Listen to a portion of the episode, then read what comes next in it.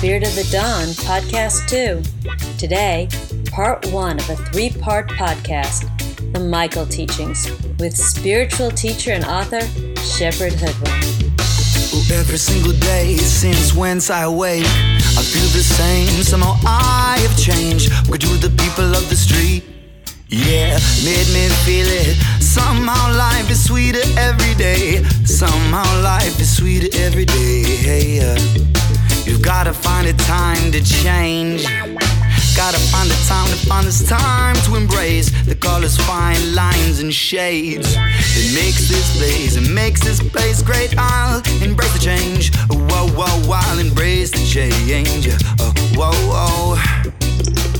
From beautiful Ashland, Oregon, I am Pleiadian Emissary of Light, Caroline Raw. Thank you all for joining me today. Welcome to Spirit of the Dawn.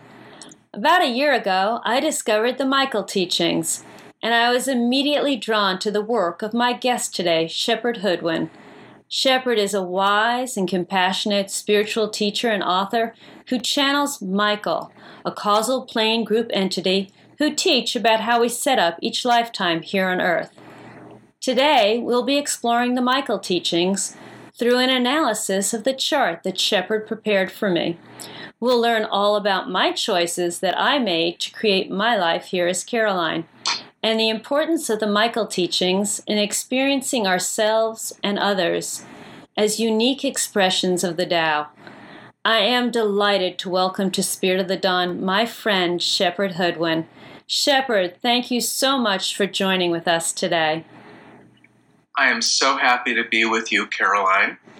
Thank that, you for having me. Oh, I'm excited. Well, before we get started on my chart, I would love for you to share more about what the Michael teachings are and how you became a channel of Michael.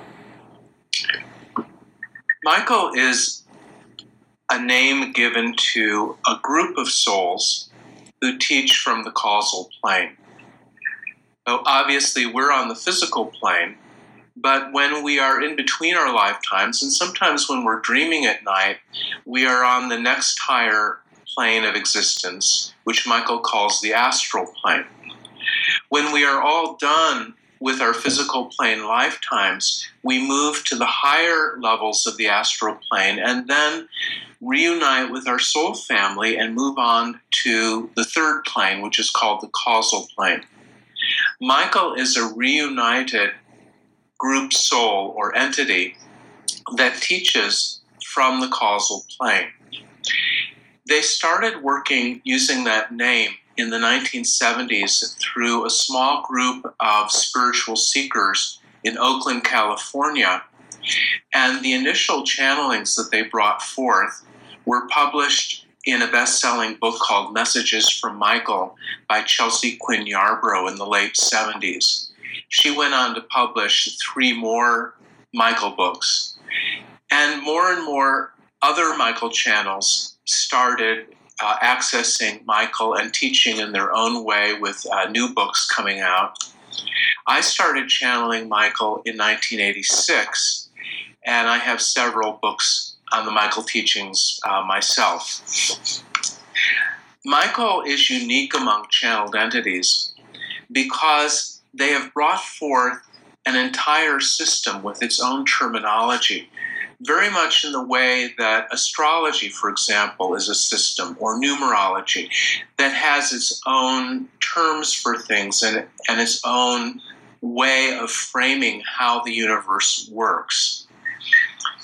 Michael teaches that each of us, at the core of ourselves, is what they like to call a spark of the Tao, or a unit of consciousness in the all that is. In other languaging, you could translate that as we are all an eternal God being.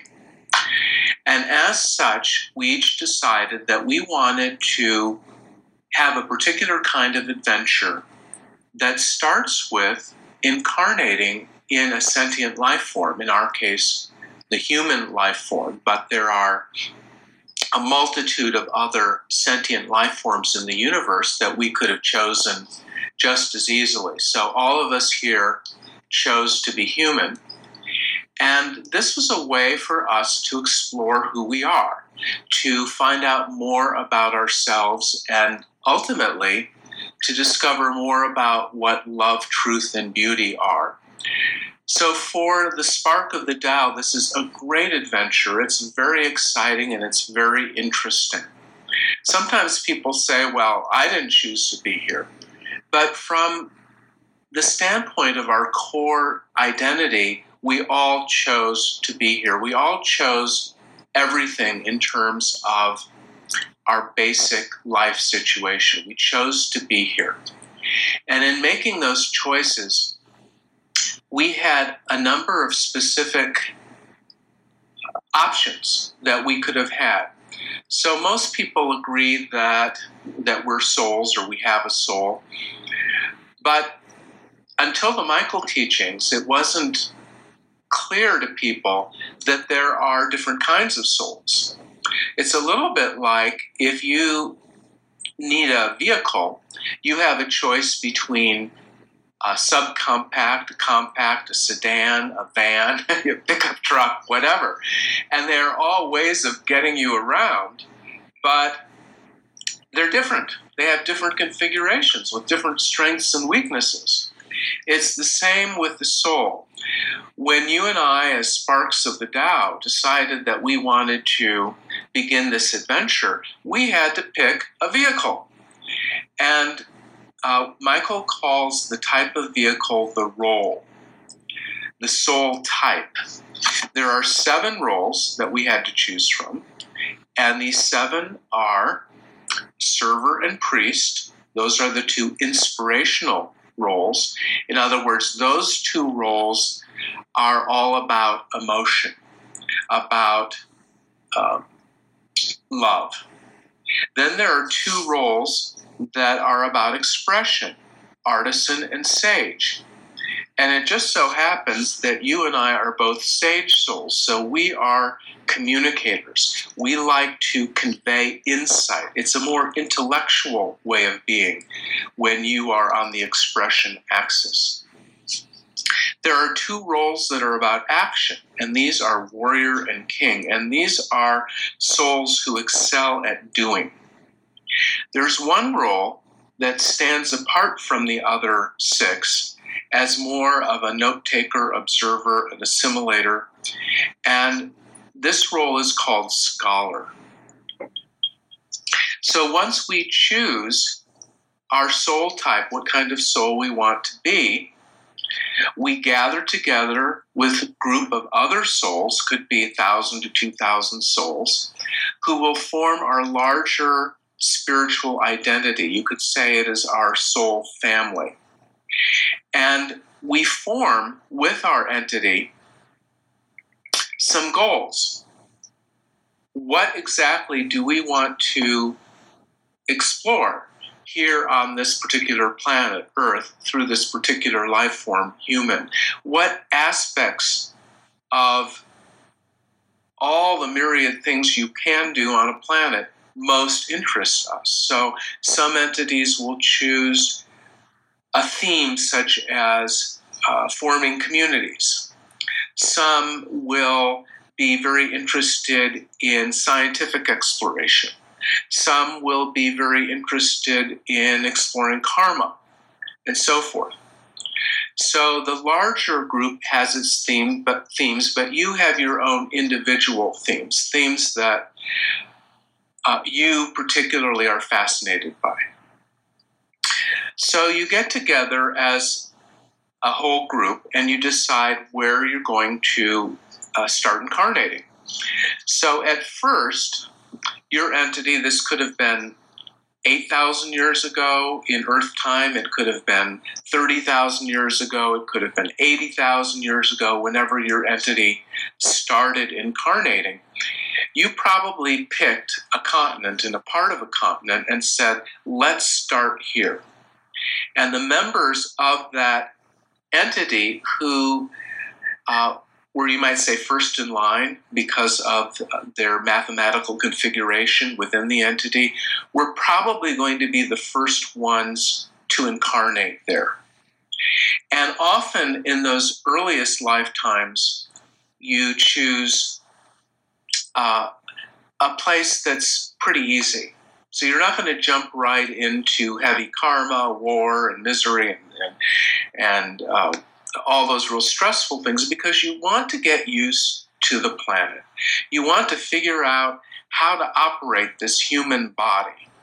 It's not a given that you're just going to pop in and know know what to do with those limbs and, and eyes and brains. You've got to get used to it. So quite often in those first lifetimes, which Michael calls the infant soul cycle, you're just getting acclimatized. And many of those uh, earliest lifetimes are quite a bit like what the Bible describes as the Garden of Eden. Because there's innocence, just like a newborn infant, there's no experience yet. And uh, if you have incarnated in a place where there's plenty of food to eat, you can just frolic. You can play with each other. You can just have sex and eat and, and live a very um, atavistic, simple kind of life. And as you do this, you gain skills, just as uh, babies gain skills through their play after a while, after we have gained competence uh, in the early stages of the infant soul cycle, we start to get more curious about the outer world. And this is a lot like uh, the terrible twos, you know, when the toddler starts to be able to move around, um, he or she uh, starts to make some mischief because uh, bliss or the Garden of Eden starts to be a little boring. It starts to look like the same old, same old. So they want to stir things up a little bit. So later on in the infant cycle, there's the beginning of karma. And karma is defined in the Michael teachings as any action that robs others of their right to choose where a debt is formed. It has to be significant. Now, in the beginning, it isn't uh, devious or uh, malicious. It's just really more out of ignorance. You, someone, you know, takes something you want, and you get mad and you hit them, just like children do on on the playground. They you throw tantrums. They don't have a lot of skills. Um, as it escalates, it could get to the point where someone gets really mad, doesn't know how to handle it, and kills someone. And then the game is off and running, the game of karma. Now, Michael makes it very clear that we could grow strictly through joy if we chose to. We would not have to form karma, we would not have to have misery and suffering in order to grow spiritually, that it is a choice. However, particularly because Earth has been such a, a difficult planet and the human life form is so aggressive, uh, it has been uh, pretty much inevitable that human beings would grow a lot through karma. And that is what we've been doing. There's also been, for the last tens of thousands of years, a lot of astrological configurations that made the cosmic weather more on the, the darker and cloudy side, and we're starting to come out of that. So now we have once again a renewed option to change course and stop growing through much so much through pain and suffering and more through joy but that's a, that's a different conversation maybe for another podcast so, anyway, the uh, infant souls start forming karma with each other and start um, becoming more separated into tribes. There may begin to be tribal warfare. Uh, and part of this is determined by our species' hardwiring. We have evolved as a species to have various uh, fallbacks to make sure that we survive. Without having to think about it, we'll survive. And one of these is loyalty to our family and to our clans. So you've noticed, for example, most mothers of newborns, without thinking about it, feel compelled to care for their children and want to and feel very connected, even if before birth they weren't feeling very maternal. Often something emerges, and the same with fathers as well. And there's also in most people a feeling of dedication to their larger family and to their community, their clans, uh, because that is necessary for the species to survive. This is not something that is part of the soul, because the soul is more inclined to love unconditionally. The soul, uh, at least, is trying to learn unconditional love, what Michael refers to as agape. But the body has these built in hard wirings that are designed to make sure that the aggressive human form can survive in the presence of other aggressive human forms.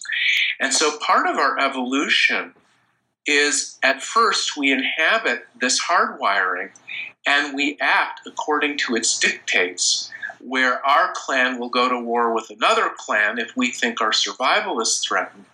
But gradually, as we wake up in these meat bodies, we start to see other options. We start to understand that there are more evolved ways we could grow, that we could uh, use kindness, that we could use compassion, that we could negotiate, we could uh, figure out solutions that would work for everyone, that we could allow enough grazing land for everyone, that sort of thing. And this is part of, of how humanity is evolving at this time. So eventually, these hardwired impulses lead to forming of larger civilizations.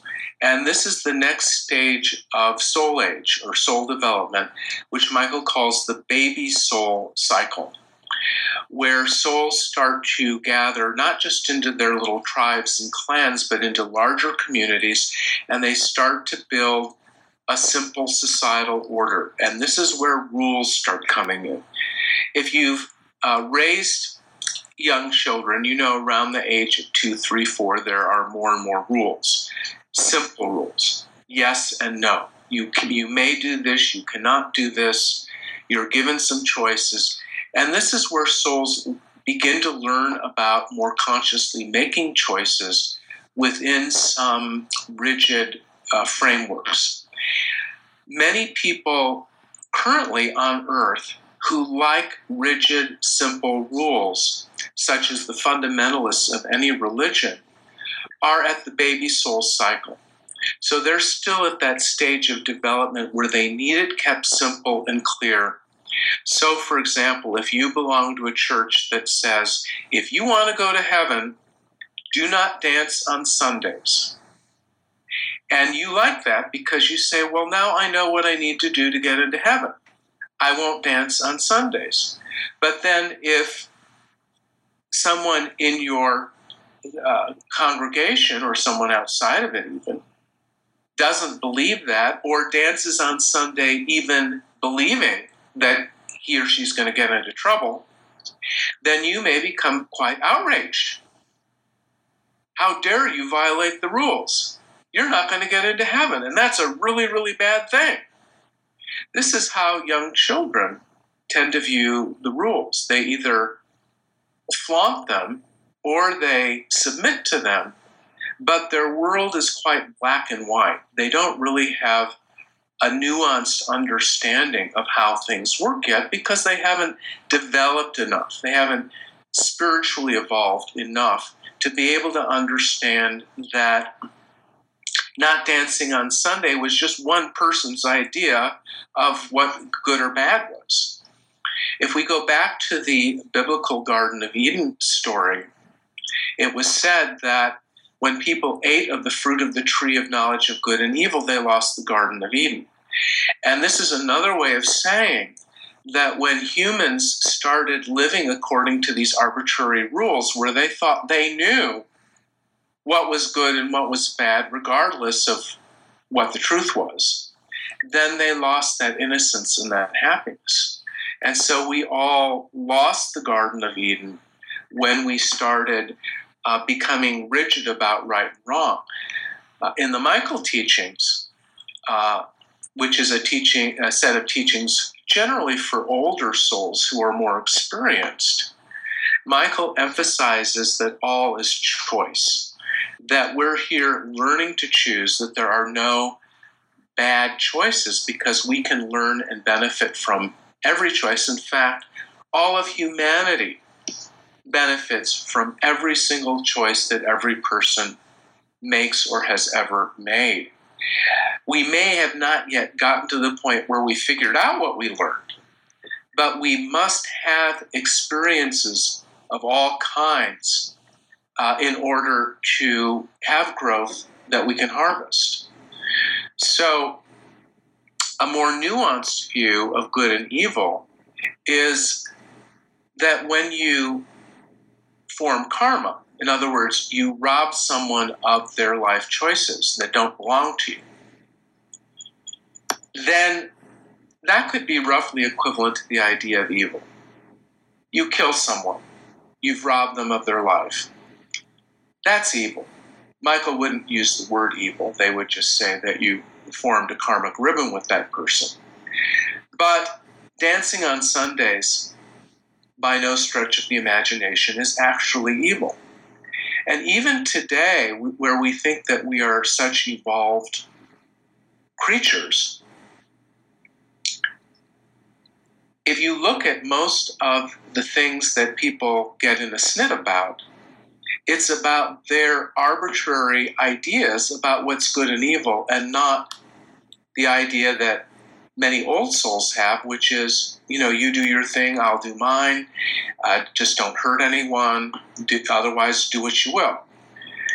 Most of them are about things like, well, it's evil for the government to put people on welfare, or it's evil to pollute, which it is, but because that violates other people's right to choose.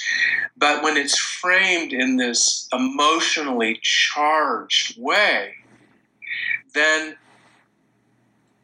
there's a lack of recognition that people other people are at a different state of consciousness and that they're learning their own lessons.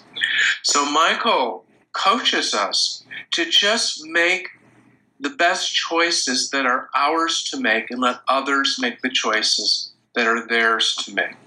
So if we are an environmental activist and we want to teach humanity that, hey, we're killing ourselves with what we're doing to the oceans, simply see what choices are ours to make and let other people make theirs. So you let go of trying to force others to change and instead you appeal to their higher nature. You show them the facts. You, you use your ingenuity to figure out how can I get through to this person? And you just do your very best without getting entangled in other people's karma. So, for example, if someone else is polluting, if you go out and you, you know, blow up their house, kill them, you've gotten entangled in their karma and you've gotten brought down to their level. And now you're stuck in growing through pain instead of growing through joy. But if you can just use your own creativity to see what you can do to make that situation better and just do it, you'll actually get a lot more mileage. You'll do a lot more to improve the environment, to raise up the vibration of the earth, than if you get tangled in other people's negativity. So, the whole idea of choice is perhaps the most core part of the Michael teachings that we're learning to choose. And the more our consciousness raises, the better choices we make, the more skillful we become at being human, and the more we can help others. So, anyway, we're, we're in this baby soul stage where a lot of rules are being made, and this helps baby souls learn. Now, there are some rules that are more useful, even to the baby soul, than others, some that are ridiculous and arbitrary, but some that can be helpful at that stage. So we don't want to throw out the baby with the bathwater and say, well, there shouldn't be any rules at all. They should just be reasonable ones. Now, if you look at baby souls in a Buddhist culture, you're not going to have those kinds of don't dance on Sundays kind of rules because the whole culture is set up with different belief systems they're more laid back, they're more tolerant. That's built in to their culture for thousands of years based on the teachings of Buddhists, of Buddha. So we don't want to assume that every baby soul is a fundamentalist because that is not the case. You just don't see a lot of fundamentalist Buddhists of any soul age. So culture does play a part here. And some cultures have gotten stuck in some unproductive patterns uh, over centuries that is going to take some time to break out of. But you will find in all baby souls, whether they're uh, religious or atheistic or whatever, that they do like more framework, more structure than older souls, because that's what they're learning. Once they feel comfortable working within a societal structure, we enter the young soul cycle.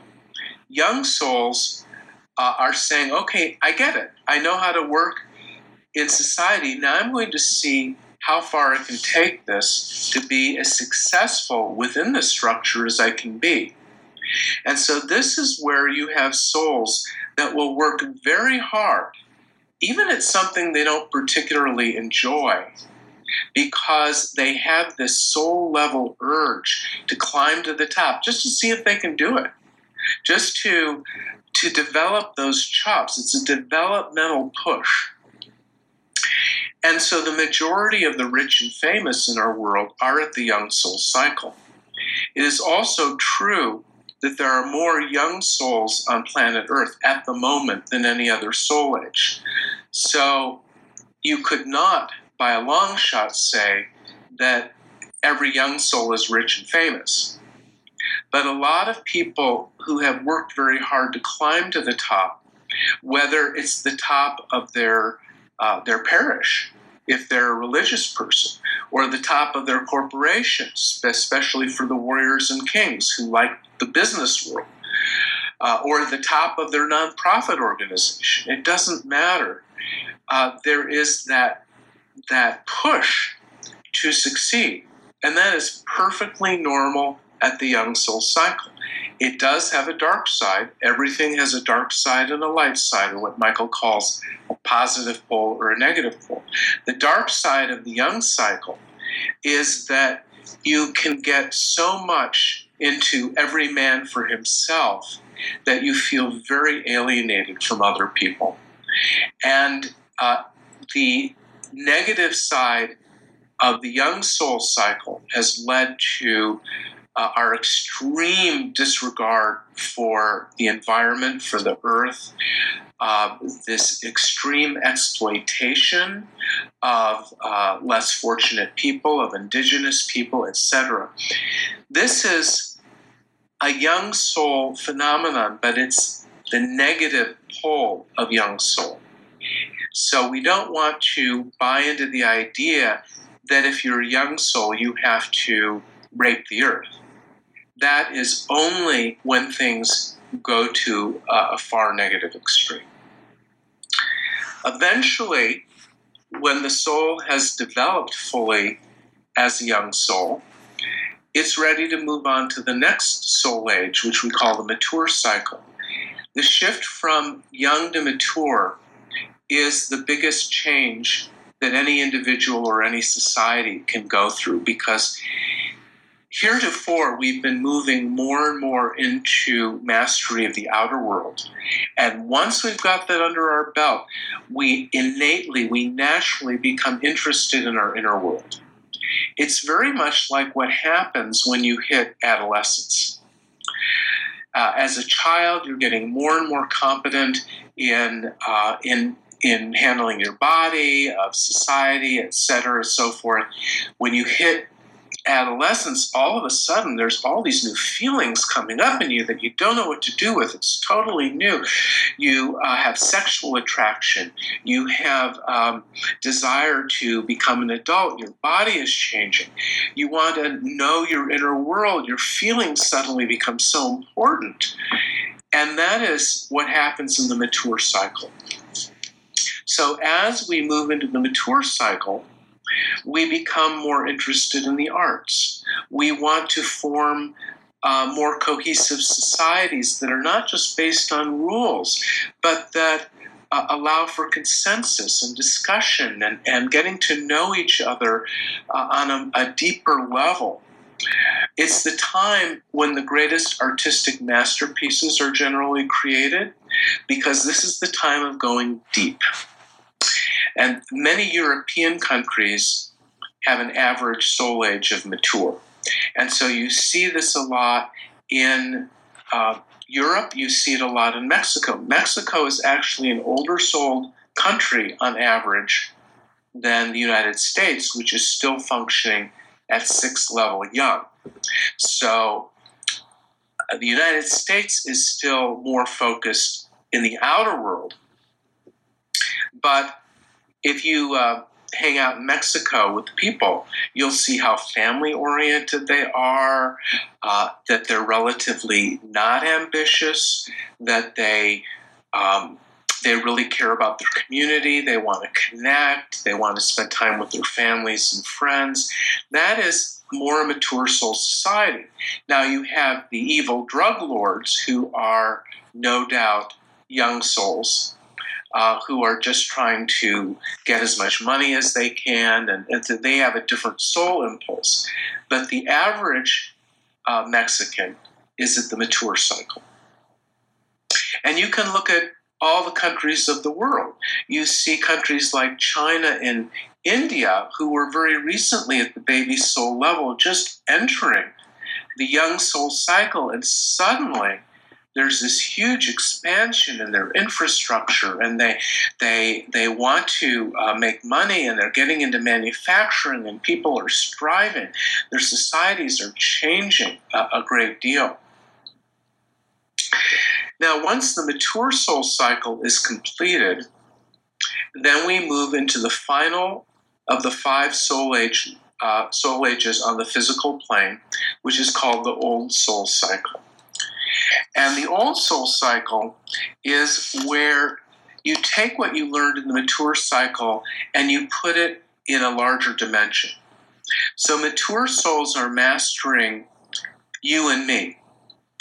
And the old soul is mastering something similar, but it's you, me, and our larger context. And so the old soul becomes more philosophical, uh, maybe more spiritual, uh, but there are many young and mature souls who are quite spiritual, so you can't generalize too much about them. Uh, they uh, become more detached from the physical plane, so they become laid back, they become more casual. Uh, one of the um, amusing examples that Michael gives in one of the Yarbro books is that the mature soul is becoming very discerning. And so, uh, a mature soul who loves fine wine would never put a certain kind of wine with a certain kind of meal because um, it would offend their sensibilities, which is really important at that level. But the old soul increasingly is becoming so casual, they'll just drink what they want. And sometimes the casualness of the old soul will bother uh, younger souls because they aren't laid back in that same way. Now, some soul types tend to be more laid back than others. So, artisans and sages are innately more fun loving, playful, easygoing than, say, warriors or servers. So there's a lot of complexity on the chart, and you just cannot generalize too much about anything. But the different soul ages may have trouble understanding each other. It's especially true that younger souls have trouble understanding older souls because they haven't gotten there yet in their development.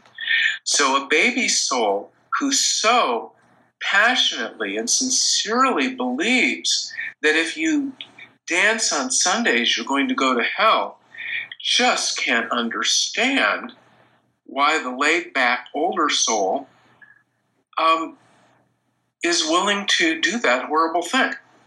It just doesn't compute because they haven't gotten there in their development. It's just like a three year old really can't understand the raging hormones of the 13 year old. They're just not there yet. So, Michael gives us this amazing framework for understanding the differences in human beings. And this can help us reach unconditional love for others because we know that they are looking at the world through a different lens. And it can also give us tools for better communicating with them. So if you're communicating with a baby soul and you understand that they need those rules, you can, rather than being an iconoclast and trying to destroy everything they hold dear, you can speak to them with respect for their rules and maybe frame your point of view in a way that they can understand. So this is a big picture of the Michael teachings. And now we can get into more specifics and talk about your specific chart. That sounds great. I enjoy that, Shepherd. That was fantastic. All that explaining about the different soul ages. I guess it's important to point out that one soul age is not better than another. Yes. We have had an amazing time today talking with Shepherd Hoodwin. I invite everyone to visit Shepherd's website, summerjoy.com, to learn more about the Michael teachings and Shepherd's work. A big thank you to all of you who have joined us, and much gratitude to Brian, Zach, and Synergy for the use of their song, Embrace the Change. I look forward to sharing part two of the Michael teachings with Shepherd Hoodwin as this three part podcast continues. In part two, We'll be taking a look at the Michael chart Shepherd prepared for me and explore the choices I made before I began the cycle on Earth. Sending love from my home to yours, I am Pleiadian Emissary of Light, Caroline Roth.